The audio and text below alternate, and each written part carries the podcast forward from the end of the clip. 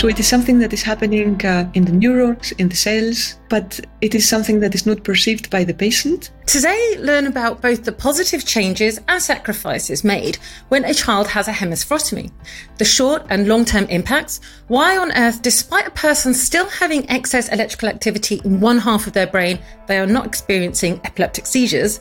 Plus, we hear of research into further improving patient outcomes when they do have, have a hemispherotomy, all with expert specialist epileptologist Georgia Ramantani. I am I'm Georgia, and uh, I'm a pediatrician, pediatric neurologist, epileptologist, and um, i I work in Switzerland, in Zurich, uh, at the University Children's Hospital, and uh, um, I have been working um, in epileptology and uh, in the field, particularly of epilepsy surgery, for quite a few years now.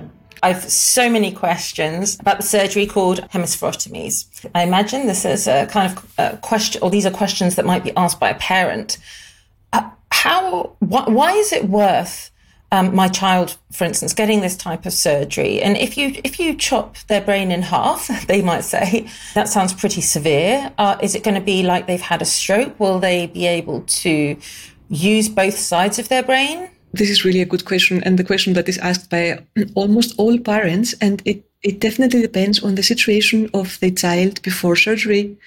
So the usual candidate for this kind of surgery will have um, a hemiparesis. Could you explain to people what that is, please? So they wouldn't be able to move uh, one uh, uh, side of their body. They wouldn't be able to move their their arm and leg, and um, some of these children actually have had a stroke when they were little, um, so around birth, and they already have this uh, uh, this deficit, uh, but they have they have uh, grown uh, with this deficit, so it's uh, it's okay for them, and the deficit does not deteriorate after surgery in most cases. but then we have um, other cases where um, let's say children or children or even adolescents with uh, some kind of progressive uh, disease like uh, Rasmussen encephalitis um, they start having seizures at the age of four, and uh, when the seizures start, they have uh, normal motor function. They're just normal children, and then the seizures start, and uh, with um, every seizure, uh, they start uh, having an additional uh, deficit, and they cannot speak very well. They cannot move their arm and leg very well, and they have this this um, very frequent seizures. So.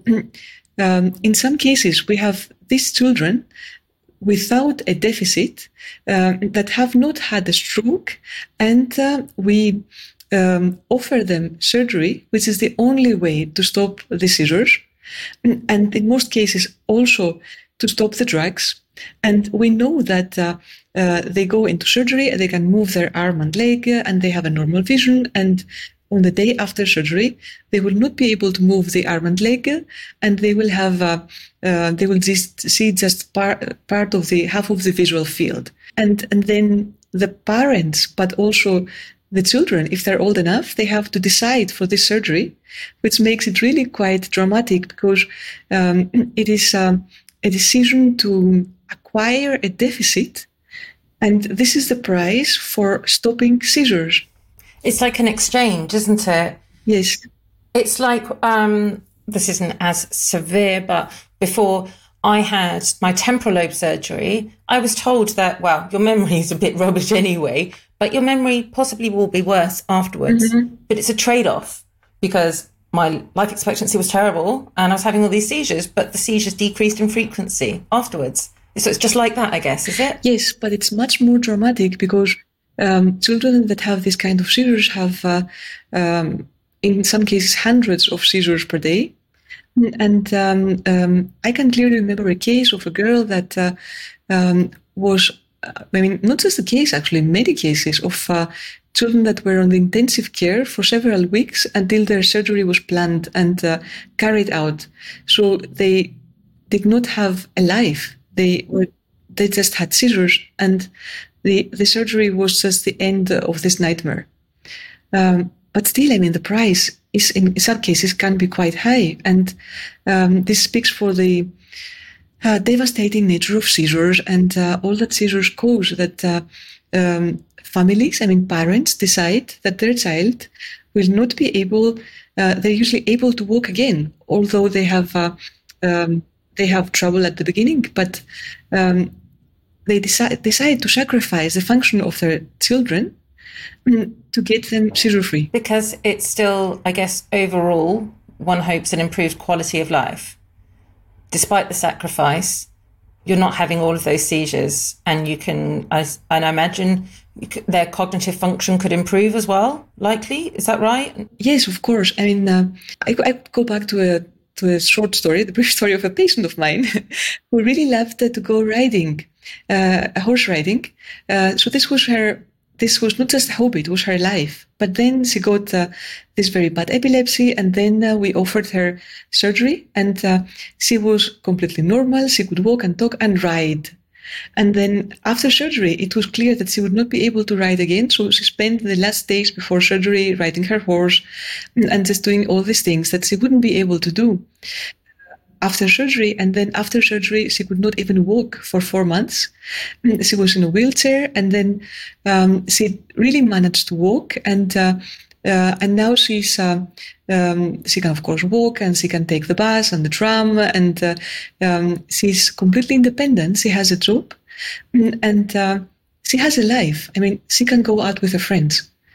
She can get a job. She can um, she can participate in the community which she could not do. She could, um, she could just, she could walk, but she could not participate in anything anymore. And even horseback riding, it was um, her own decision to continue doing it, but it was obviously very dangerous because she could have a seizure at any moment. And falling off from that height, gosh, I can only imagine how dangerous that could be. Well, gosh, it makes me think of what happened, I believe, to Superman, Christopher Reeve, when he fell off a horse, didn't he? That mm-hmm. was so, mm-hmm. oh my goodness, that was just horrific. Um, you you told me before that this is asked by many, many parents, um, and I imagine some patients too.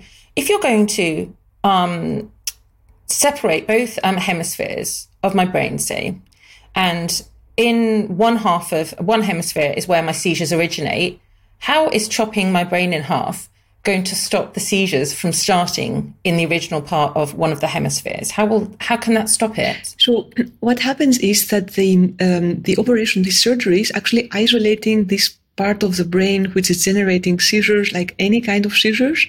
And it's not just about uh, mm. seizures that uh, um, will engage also the other hemisphere. It's about any kind of seizures.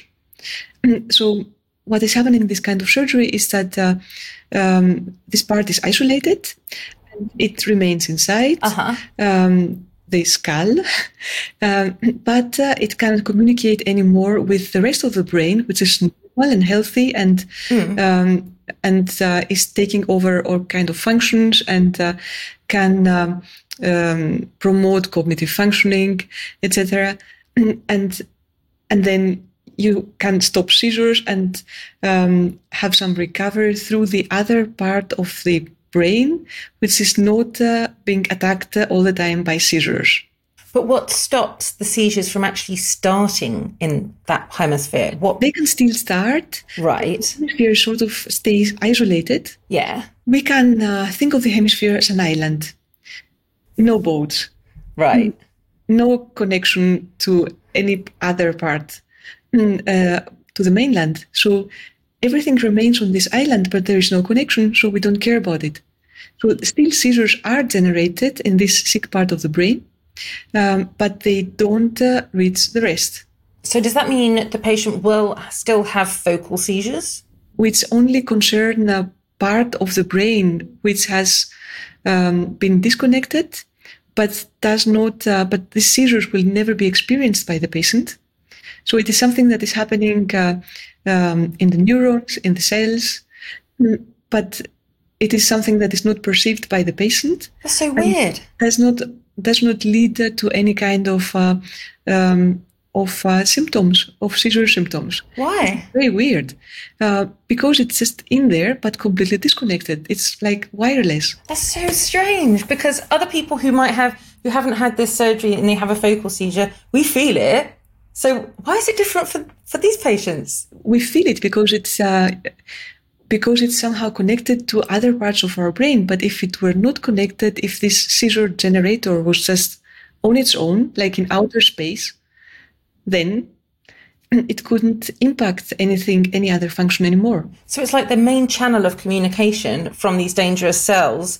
a bit like, uh, I've, I've, have you ever seen um, uh, documentaries about these huge, huge uh, sort of um, group of wires that go under the ocean and they're responsible for like, or partly responsible for you know communications between continents. Mm-hmm. I guess it's kind of like chopping that in half, right? So you can't communicate with the rest of the, the world or the rest of the brain. That's amazing. I also find it quite interesting because one of the um, a frequent question of uh, neuro- pediatric neurologists that uh, do EEGs on these patients is that they still, of course, see the epileptic activity mm. over the part of the brain mm. because, of course, it's still inside and it is still producing this activity. But since it is wireless, completely disconnected, it cannot impact anything anymore. Yeah. So, um, quickly tell tell people about a couple of papers you have on this on this topic on um, hemispherotomies. So, there's one already published and one in process. Is that right? Um, I'm actually have been working in the last couple of months on a big um, data set from several epilepsy epilepsy centers. Mm, part of this has been published before, and. Uh, uh, we decided to um, to review the seizure outcomes, so just plainly who is becoming seizure free and how can we predict uh, this outcome? Um, how can we tell the parents that uh, how high the chances are that their child will have no seizures anymore and can stop drugs? And uh, and now we are, and this has been published in Epilepsia um, last month, and uh, and now we are looking at uh, functional outcomes and cognitive outcomes. There are other important questions like uh, will the child uh, be able to walk after surgery? Will the child be able to talk? And uh, another interesting part is will will the child be able to um, to retain to keep some function on their paretic hand? So the hand that they are not uh, um, that doesn't have so much function, will they be able to use it? And why it's important? For example, mm-hmm. to ride a bicycle because you have you need both hands the, for this uh, uh, for some activities. So we are trying to to figure out through this uh, analysis um, how high are the chances that uh, the patients will really profit from surgery, not just in terms of stopping seizures, but also for uh, also in terms of uh, um, having um, a normal development in terms of walking, talking, using the hand. Um, being uh, uh, in a better situation also cognitive wise because of course all of this is important for the next stage for your education uh, for uh, um, for your vocation whatever so we are just looking at all these uh, um, these parameters in a big data set and, and i'm really very glad that we started on it and we have some interesting results and uh, i think then there's definitely more to come in this direction yeah, how exciting. Okay, great. Well, I look forward to reading that when that comes out. Everybody, keep your eyes open. Thank you again for joining us today. This is exciting stuff, and I hope to hear more from you in the future about the latest. This is brilliant. Thank you so much, Georgia. Thank you. Thank you very much to Georgia for going into so much detail for us regarding hemispherotomies, including the brilliant examples showing that lives are much improved with this surgery. It is all fascinating and really thought provoking stuff. If you'd like to connect, you can find me on Twitter, LinkedIn, Facebook, or Instagram. And I'd love to hear from you if you have any thoughts about today's show. Please subscribe to Epilepsy Sparks Insights on your podcast app so that you will never miss the weekly episode. I'm Torie Robinson. Thanks for listening.